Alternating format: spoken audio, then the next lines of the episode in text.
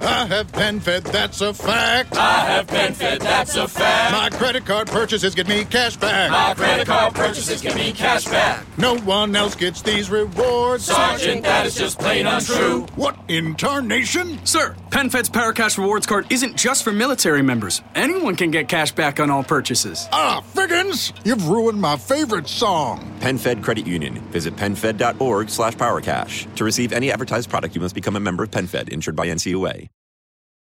Looking for a way to make online learning a better option for your family? When it comes to virtual learning, experience matters. Tuition free K 12 powered schools are ready to put over 20 years of experience to work for you, giving your child the personalized learning they deserve without disruptions. With a K 12 powered school, students gain the skills they need to be prepared for their next steps in life, building a better future for each one of us. K 12 Education for Anyone. Learn more at k12.com.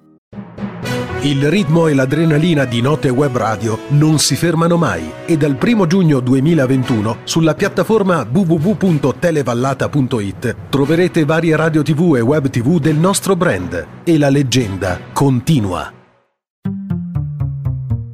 Un parco pieno di social con idee innovative. Note Web Radio Club e Note Web Radio Plus. Cerca questi gruppi e iscriviti gratis su piattaforma Facebook. Ciao Radio, pensa a te. Ciaoradio.com con le migliori selezioni musicali dagli anni 70 alle ultime novità, insieme alla programmazione di Ciao Radio su app, web, social media e in FM su 93.250 MHz. Perché Ciao Radio, pensa a te. Sua Maestà Guglielmo Marconi, il nostro maestro delle teleradiocomunicazioni che ha inventato la radio e con i suoi seguaci Maurizio Lodi, Gabriele Barbi, Eli The Worst, con passione e sacrifici hanno fatto decollare Note Web Radio. Notewebradio chiocciola gmail.com ha bisogno di te. Porta la tua voce nelle nostre emittenti radio tv, porta il raggio di sole che tieni dentro in te e con noi del centro multibrand. Eh sì, potresti essere proprio tu speaker. Eh sì, cerchiamo a titolo gratuito scrittori, esperti di arte, cultura, ufologia, storia dei castelli, rocche, borghi italiani. Per contatti notewebradio chiocciola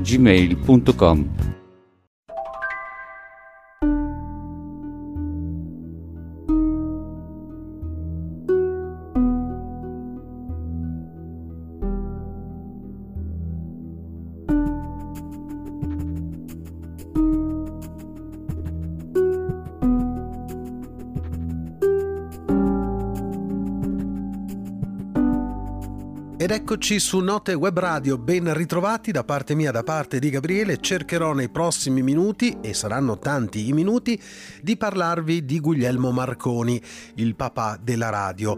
Riassumerò un po' la sua storia, gli eventi importanti e quelli che sono stati tutti segnali positivi eh, e piacevoli in suo ricordo.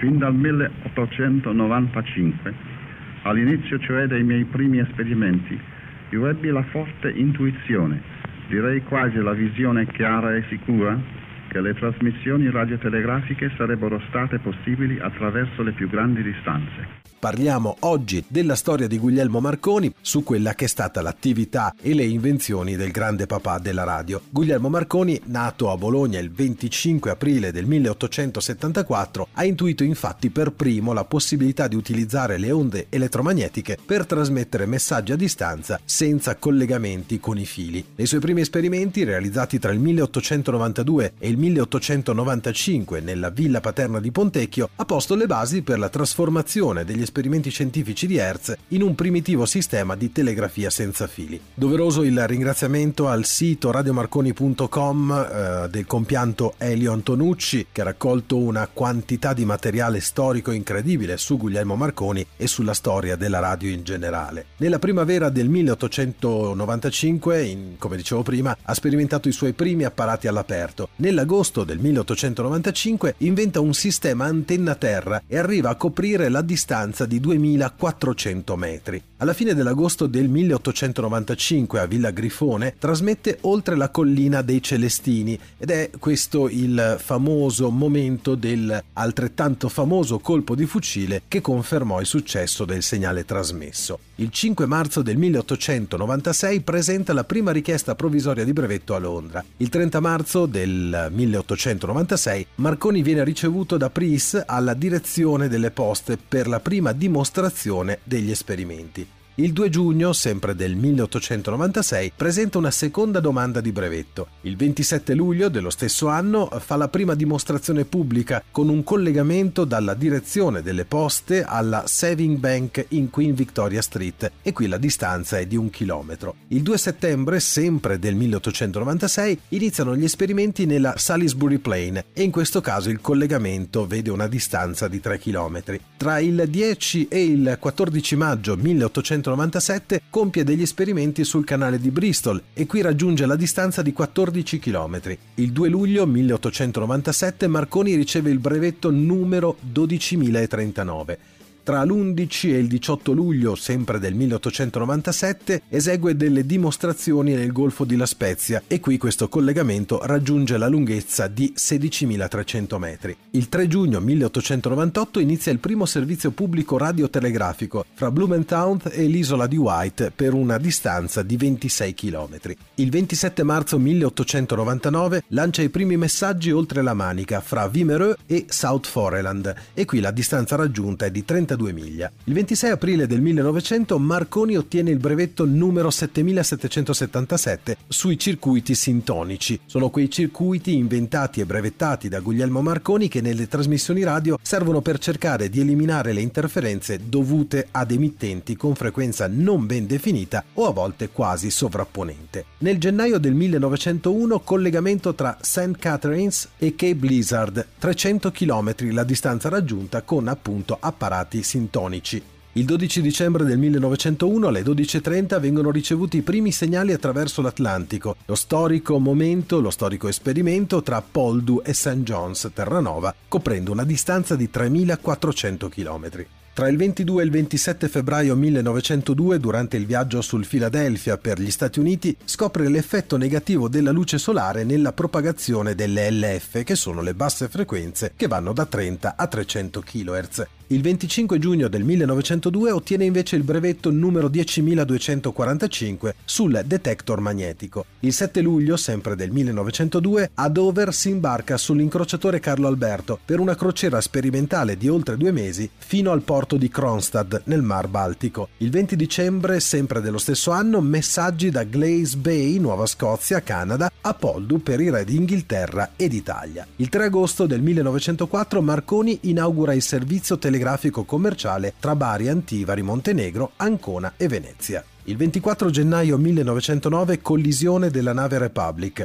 Grazie agli apparati Marconi, l'equipaggio e i passeggeri, circa 1700 persone, vengono tratte in salvo. Il 1 dicembre 1909 il premio Nobel per la fisica viene assegnato a Marconi e a Brown. Il 15 aprile 1912 il transatlantico Titanic, gioiello della marina inglese, affonda nell'Atlantico. Viene usato per la prima volta il segnale SOS dagli operatori della Marconi, 740 superstiti, 1618 morti. Il 17 marzo 1914 Marconi vince una causa civile a New York sulla priorità della sua invenzione. Qui senza alcun dubbio viene sancito che è lui l'inventore del wireless, appunto la tecnologia di trasmissioni senza filo. Nel febbraio del 1919 viene messo in vendita il grande panfilo dell'arciduchessa Maria Teresa d'Austria, che Marconi acquisterà rinominandolo Elettra. Il 3 giugno del 1920 un lutto familiare muore a Londra la madre di Marconi assistita dal figlio Alfonso. Il 15 giugno del 1920 prima trasmissione broadcasting da Chelmsford con un concerto di Nelly Melba. Tra il maggio e il giugno del 1923 una crociera dell'Elettra in Atlantico, con un collegamento in HF da Poldu a Capoverde con 12 kW di potenza. Viene raggiunta in queste condizioni di collegamento la distanza di 2320 miglia marine. Il 3 aprile del 1924 primo collegamento Londra-Sydney con onde corte a fascio. Il 26 ottobre del 26 inaugurato il primo tratto della rete imperiale inglese. Mentre il 26 marzo del 1930 i segnali trasmessi da Marconi allo yacht Electra ancorato a Genova accendono le lampade del municipio di Sydney, percorrendo così una distanza di 16.500 km. L'11 febbraio del 1933 è un'altra data molto storica e importante. Papa Pio XI inaugurava la stazione di Radio Vaticana con Marconi, illustre inventore e alcuni saggi di trasmissione tra il Vaticano e Castel Gandolfo. Di seguito avrebbe preso la parola il Papa invitando padre Gianfranceschi, primo direttore della Radio Vaticana, a coronare la trasmissione. Il 12 ottobre 1931 da Roma Guglielmo Marconi provoca l'accensione delle lampade sul Corcovado a Rio de Janeiro tramite impulsi radio. Il 19 novembre 1931 collegamento in microonde tra Santa Maria Ligure e Sestri Levante per una distanza di 18 km. Il 6 agosto del 1932 segnali in microonde tra Rocca di Papa allo yacht Elettra che raggiunge il Golfo degli Aranci in Sardegna e qui il collegamento coprì una distanza di 203 km. Il 10 agosto sempre dello stesso anno un altro collegamento in microonde, questa volta sempre da Rocca di Papa ma a Capofigari in Sardegna e qui il collegamento dista 269 km. Il 30 luglio del 1934 un altro importante esperimento con esito positivo si sperimenta la navigazione cieca dell'imbarcazione Elettra fino al porto di Sestri Levante. Mentre il 20 luglio del 1937 purtroppo Guglielmo Marconi ci lascia e muore a Roma. E arriviamo a questo punto a questo famoso duello Tesla-Marconi. Eh, da sempre, insomma, ci sono i vari schieramenti che eh, parteggiano per uno o per l'altro, ma eh, cerchiamo, grazie anche a ricercatori, eh, di trovare un po' il bandolo della matassa. Eh, ci arriva in aiuto una bella pagina pubblicata sul sito fgm.it che sta per Fondazione Guglielmo Marconi.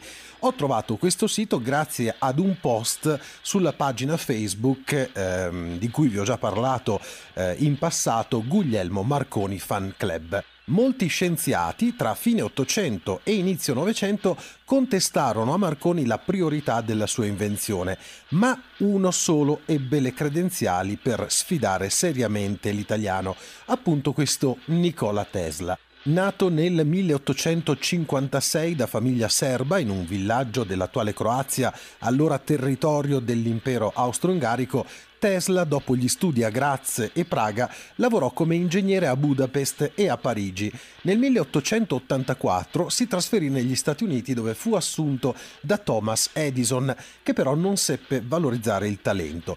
Tesla allora passò con George Westinghouse, a cui fornì un contributo determinante nella cosiddetta guerra delle correnti, che vide appunto imporsi il sistema a corrente alternata di Tesla. Naturalizzato nel 1891 e divenuto poi cittadino americano nel 1897, Tesla, che intanto aveva fondato a New York un proprio laboratorio, guadagnò rapidamente la stima della comunità scientifica e la fiducia degli investitori e si dedicò alle più spericolate sperimentazioni. Particolarmente importanti furono le sue ricerche sulle correnti ad alta frequenza e ad altissima tensione, dette anche in suo onore le correnti di Tesla. Dopo il 1890 studiò la trasmissione di segnali a distanza e già nel 1893, due anni prima di Marconi, fu in grado di offrirne una pubblica dimostrazione all'Auditorium di St. Louis. Poco più tardi, come spesso accadde, abbandonò questo filone di ricerca senza approdare ad un risultato definitivo e commercialmente sviluppabile. Dal 1899 al 1900 si trasferì a Colorado Springs, dove aveva trovato condizioni ideali per i suoi esperimenti. Tra i suoi mille progetti successivi spicca l'idea di costruire un'infrastruttura per la trasmissione senza fili di informazione e di potenza la Warden Cliff Tower, torre che però non fu mai terminata. Nonostante in più occasioni fosse riuscito ad ottenere cospicui finanziamenti, Tesla dichiarò bancarotta nel 1916. A partire dagli anni venti negoziò ripetutamente ma invano con il governo del Regno Unito per la costruzione di un sistema radar. Raggio della morte, ricezione di segnali extraterrestri, teletrasporto e altre annunciate imprese a metà fra fantasia e anticipazione contribuirono negli ultimi anni a farlo ritenere uno scienziato stregone, tanto affascinante quanto poco affidabile. Tesla morì di un attacco cardiaco in povertà e solitudine a New York nel 1943. Nello stesso anno una sentenza della Corte Suprema degli Stati Uniti relativa all'utilizzo di alcuni brevetti sul suolo americano penalizzò la Marconi Company, fornendo una sorta di appiglio legale assai debole e limitato a coloro che intendevano alimentare il mito di Tesla e attribuirgli il titolo di vero inventore della radio.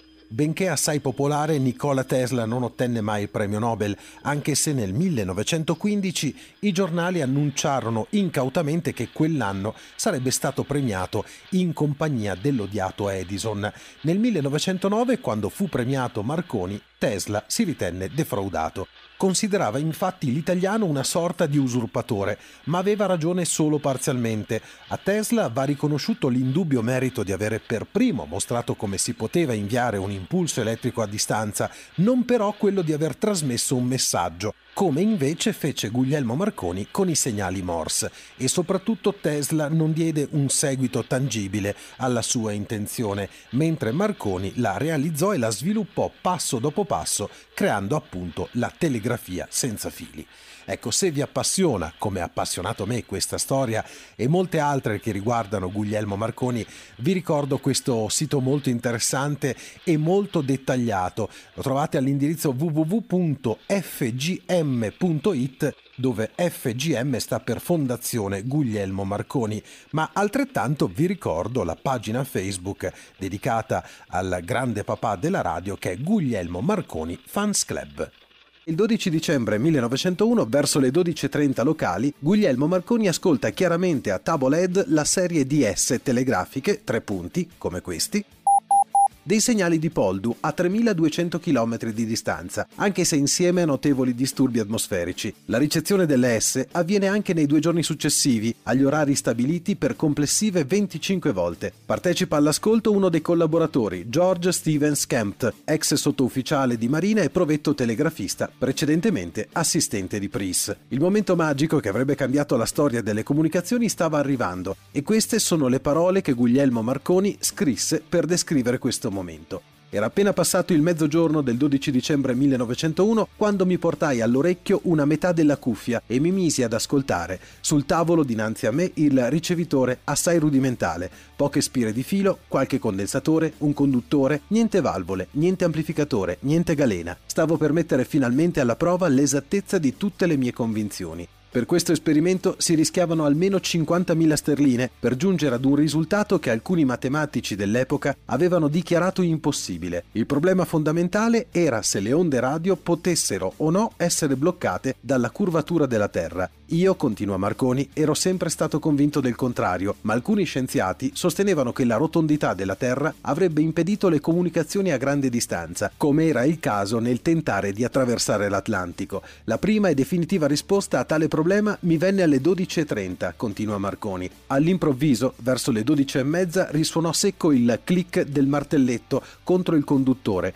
segno che qualcosa stava per succedere. Ascoltavo attentissimo. Evidenti mi suonarono nell'orecchio i tre click corrispondenti ai tre punti dell'alfabeto Morse, ma volevo una conferma per considerarmi pienamente sicuro. Sente nulla, signor Kempt? chiese Marconi porgendo la cuffia al suo assistente. Kemp sentì, ma non Paget, che era un po' più sordo. Capì allora che i miei calcoli erano stati perfettamente esatti. Le onde elettriche inviate da Poldu avevano superato l'Atlantico, ignorando tranquillamente la curvatura della Terra che molti increduli stimavano essere un ostacolo insuperabile ed influenzavano ora il mio ricevitore a Terranova. Compresi allora non essere lontano il giorno in cui avrei potuto inviare veri e propri messaggi senza fili attraverso l'Atlantico. Il primo messaggio pubblico avvenne il 12 gennaio 1903 da Cape Cod, negli USA. La distanza era superata, adesso non restava che perfezionare l'apparato di ricezione e di trasmissione. Dopo breve tempo i segnali cessarono, evidentemente a causa del mutare dell'altezza dell'aquilone. Ma ancora, tra le 13.10 e le 13.20, i tre secchi brevi click si sentirono distintamente, senza timore di errore, circa 25 volte in tutto. Sabato 14 dicembre 1901 si fece un ulteriore tentativo per ottenere una ripetizione dei segnali, ma a causa di alcune difficoltà con l'aquilone dovremmo rinunciare al tentativo. Tuttavia non era più possibile dubitare che l'esperimento fosse riuscito e quel pomeriggio del 14 dicembre mandai un cablogramma al maggiore Flood Page, direttore responsabile della società Marconi, per informarlo che i segnali erano stati ricevuti, ma che le condizioni del tempo rendevano estremamente difficile continuare gli esperimenti. Il testo del telegramma inviato via cavo era il seguente. Segnale ricevuto, Marconi. Essenziale ma molto chiaro.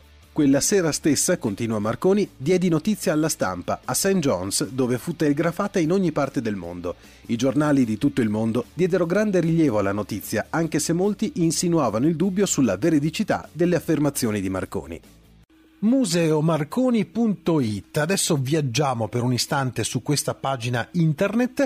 Le attività di divulgazione scientifica della Fondazione Guglielmo Marconi cominciano alla metà degli anni Ottanta, quando appunto in collaborazione con l'amministrazione comunale e l'Università di Bologna nasce una joint venture culturale per l'organizzazione di mostre scientifiche interattive che prende il nome di Scienza o Magia. Molte saranno le mostre organizzate in Italia e all'estero. Alla fine di questa esperienza, durata una decina d'anni, il patrimonio di competenze ed esperienze accumulato consente alla Fondazione di intraprendere un proprio autonomo percorso. Nel 1995 si celebra il centenario dell'invenzione della radio. Grazie ad appositi finanziamenti statali, la Fondazione Marconi acquisisce i due fondi che costituiscono il nucleo fondante del Museo Marconi e del Centro Storico Documentale di Villa Griffone. La collezione Bigazzi, straordinario insieme di repliche funzionanti degli apparati che hanno fatto la storia della radiotelegrafia, e il Fondo Soresini,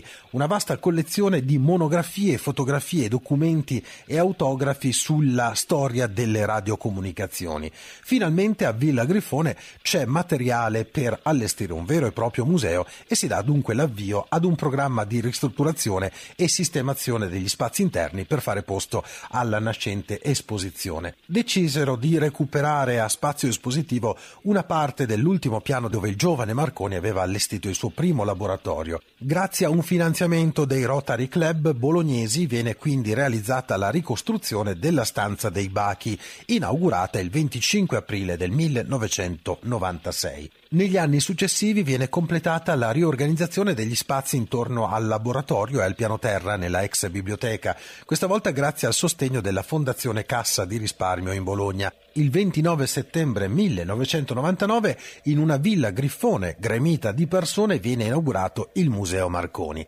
Nel corso degli anni il successo del museo è cresciuto sia in termini di visitatori che in termini di riconoscimento della qualità del percorso offerto, arricchitosi in seguito anche eh, con progetti che hanno permesso di migliorare i contenuti e donazioni di oggetti e documenti da parte di persone che eh, ovviamente vengono ringraziate da questo museo per aver scelto appunto di far vivere quei materiali eh, in quel luogo davvero unico al mondo per la storia delle telecomunicazioni. Villa Griffone, residenza di campagna della famiglia Marconi, è infatti il luogo in cui il giovane Guglielmo Marconi mise a punto il sistema di telegrafia senza fili che poi diffuse in tutto il mondo. La villa si trova a Pontecchio Marconi, a circa 15 km da Bologna ed è stata dichiarata monumento nazionale. Il giardino e le sale della villa ospitano appunto il Museo Marconi dedicato alle origini e agli sviluppi delle radiocomunicazioni. All'interno dello storico edificio è presente anche un centro di ricerca dove operano specialisti della Fondazione Ugo Bordoni dell'Università di Bologna e della Fondazione Guglielmo Marconi. Quindi vi ricordo ancora una volta l'indirizzo internet che è museomarconi.it se volete avere maggiori informazioni anche sulla storia di questo museo, ma soprattutto eh, come fare per raggiungerlo, magari per una visita. Adesso poi con eh, questi problemi legati al Covid è sempre meglio eh, mandare una mail, chiamare, informarsi per sapere come muovere muoversi.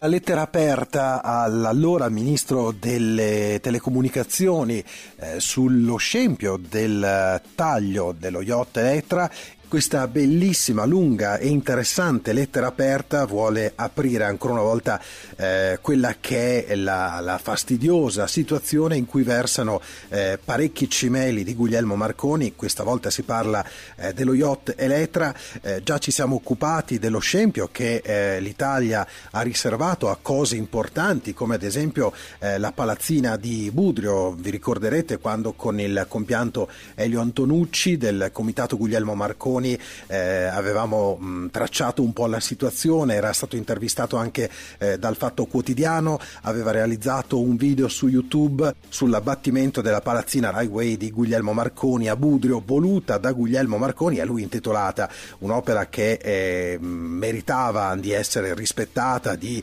eh, credo almeno diventare un eh, museo, c'erano anche dei progetti in quel senso, ma eh, purtroppo i progetti si sono vanificati modificati nel giro di pochi mesi. Per questa lettera aperta voglio ringraziare Mimmo Martinucci, IN3, www, ora I7, www, radioamatore che ha pubblicato su una pagina Facebook della quale vi ho parlato alcune settimane fa, Guglielmo Marconi Fan Club, ehm, che appunto vuole ancora una volta sottolineare questo scempio che interessa appunto le eh, gloriose ricerche e i gloriosi lavori che aveva fatto Guglielmo Marconi. Il panfilo in questione è l'Elettra, che è il laboratorio, è stato il laboratorio ridotto ad uno scempio vero e proprio.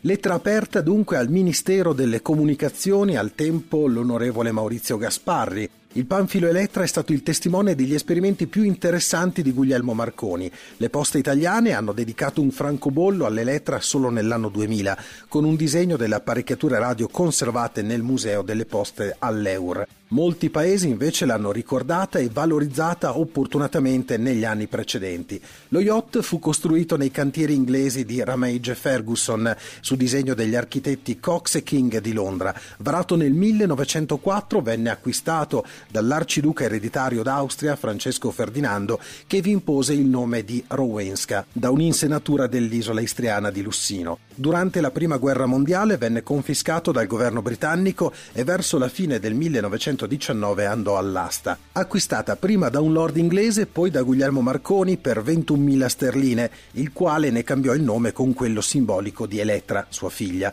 In un primo tempo pare volesse chiamarla Scintilla, dimorandovi ed usandola come laboratorio radiotelegrafico sperimentale navigante. Il comandante fu l'ufficiale di marina Achille Lauro. Il 22 ottobre 1924 l'Elettra sostò in temporaneo disarmo a Napoli. Un incendio divampato sull'Elettra il 12 agosto 1930 nel porto di Civitavecchia fu subito domato dal pronto intervento della nave di linea De Fenu. Percorrendo tutti i mari Marconi si servì dell'Elettra per compiervi le importanti esperienze delle onde a fascio, onde corte e microonde. Raggiunse il Capo Verde nelle coste occidentali dell'Africa. Allo scoppio della Seconda Guerra Mondiale l'Elettra si trovava nel porto di Trieste. L'8 settembre fu requisita dai militari tedeschi che la trasformarono in nave ausiliaria dopo che volonterosi italiani previdenti avevano recuperato gli apparecchi di Marconi assieme ad altri cimeli che furono dati in custodia al Museo del Mare di Trieste.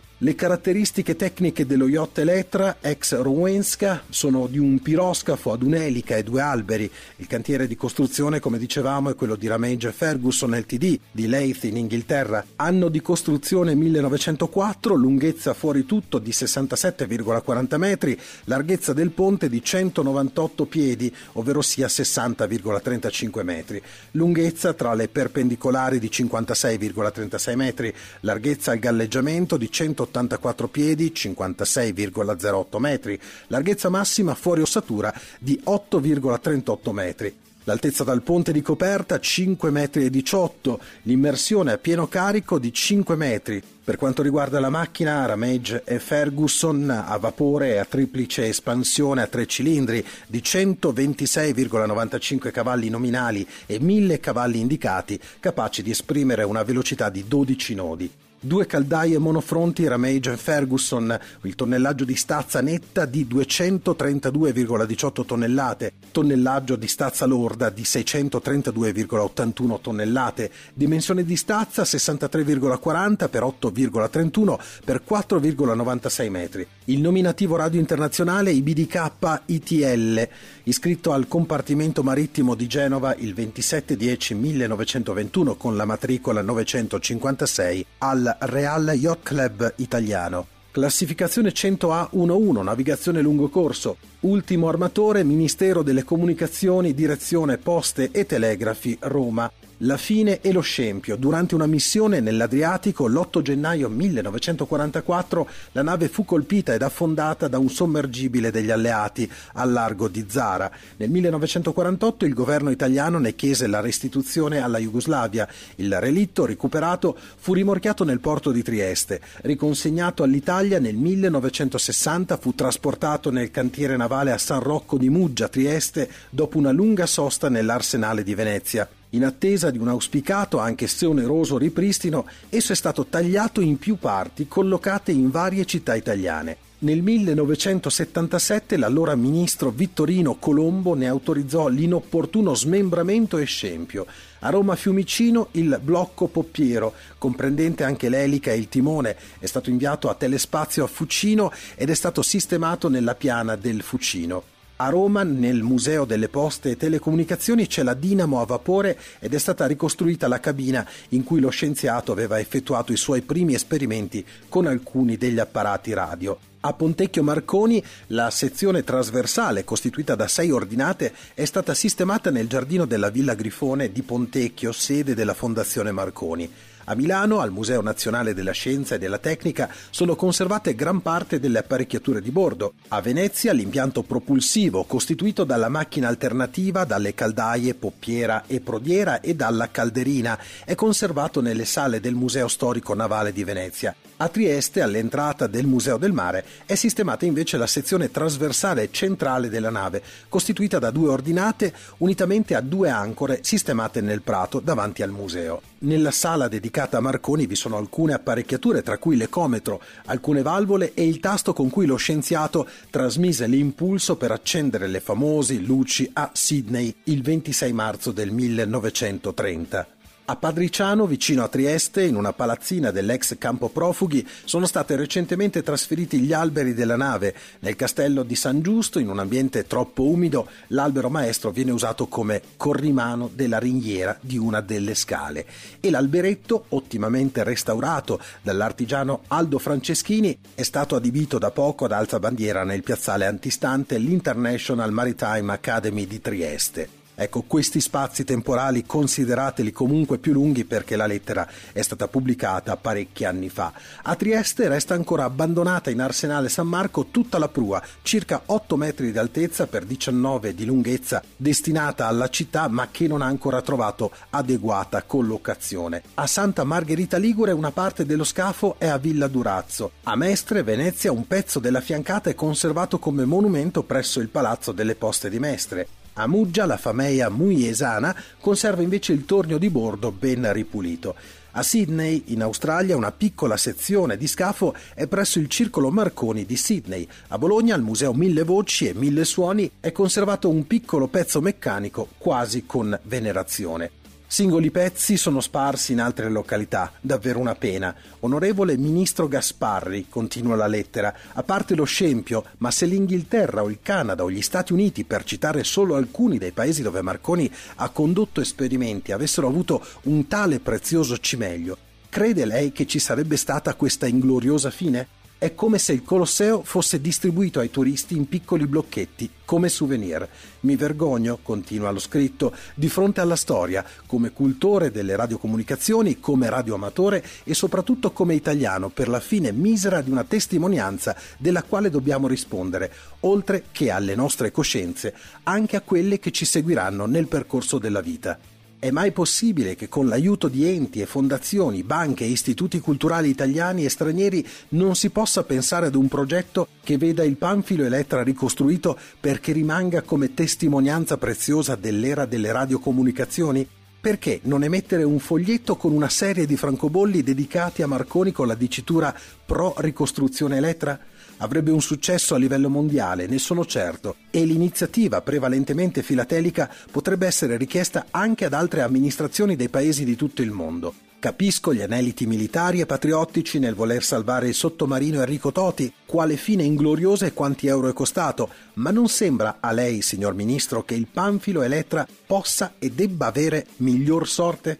Voglio sperare che lo spirito di Marconi ispiri chi può e deve a ricomporre e restituire alla patria almeno la casa in cui aleggia ancora la magia delle onde radio, ad opera di un grande che fu italiano nonostante tutto. Questa lettera è firmata da Mimmo Martinucci, che ho ringraziato all'inizio e che ringrazio nuovamente. Italia 7 www. Questa lettera aperta fu pubblicata anche sulla rivista Radio Kit Elettronica qualche anno fa senza alcun risultato. Lo so, è una goccia nell'oceano più grande possibile, ma anche noi di Radio Pirata, la radio nella radio, vogliamo dare questo piccolissimo contributo. Un contributo che tra l'altro viene rafforzato anche in un pezzo di un'intervista un'intervista, come dicevo all'inizio della trasmissione, che è stata realizzata molti anni fa da Gianni Urso della trasmissione Rapporto Radio, in cui ha fatto una bellissima, lunga e interessante chiacchierata con Elettra Marconi. E questo è lo stralcio relativo allo scempio della sua nave. Volevo chiederle, mm, diciamo nella parte finale della nostra intervista,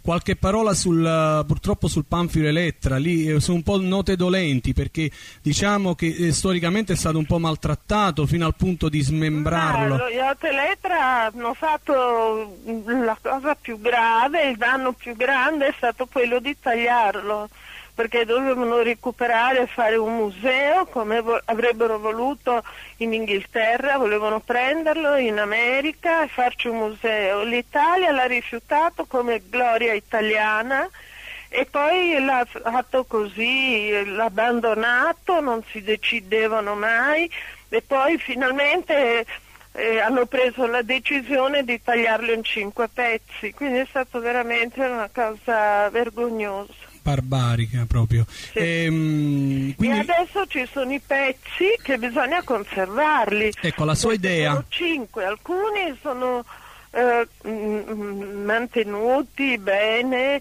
eh, come quello a Sasso Marconi, che è una parte della chiglia, poi c'è un'altra parte della chiglia a Santa Margherita Ligure che invece è abbandonata, è messa in un angolo che nessuno lo vede, poi eh, non mettono l'antirugine, insomma lo trascurano. Poi c'è la prua che è sul Monte Carso perché eh, stavano per demolirla, stavano eh, in, riva, eh, in riva al mare e allora è stato trasferito da queste compagnie di satelliti che hanno pagato per il trasferimento e stanno lì su una curva che tutti possono vedere passando, ma è a brandelli Perfetto. e nessuno mh, mm, pensa di, di, restaurarla, è una bellissima di prua dello yacht Elettra.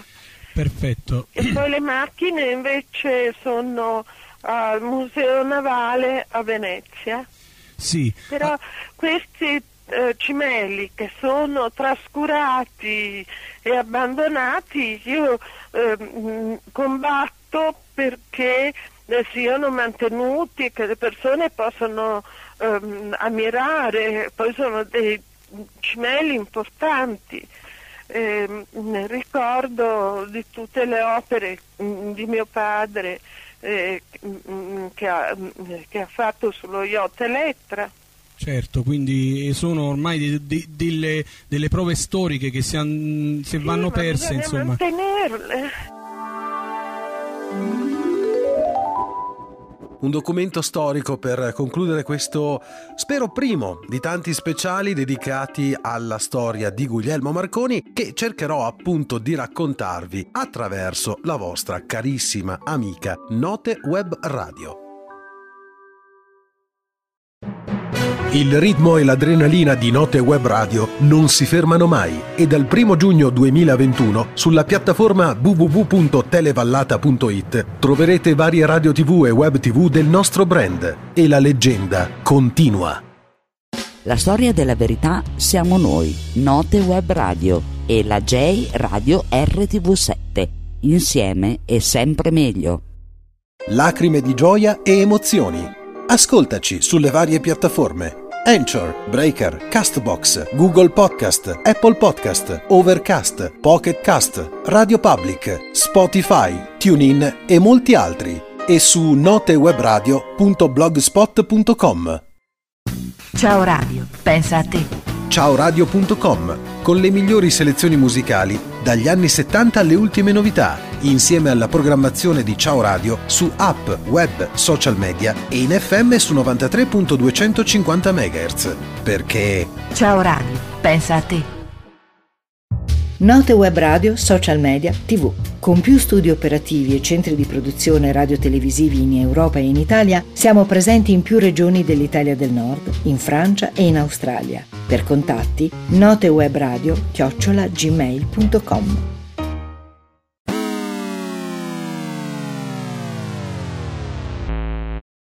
New hot and iced sunrise batch coffee from Dunkin'. A bright and balanced, full bodied blend brewed so you can get summering from sunrise to sunset.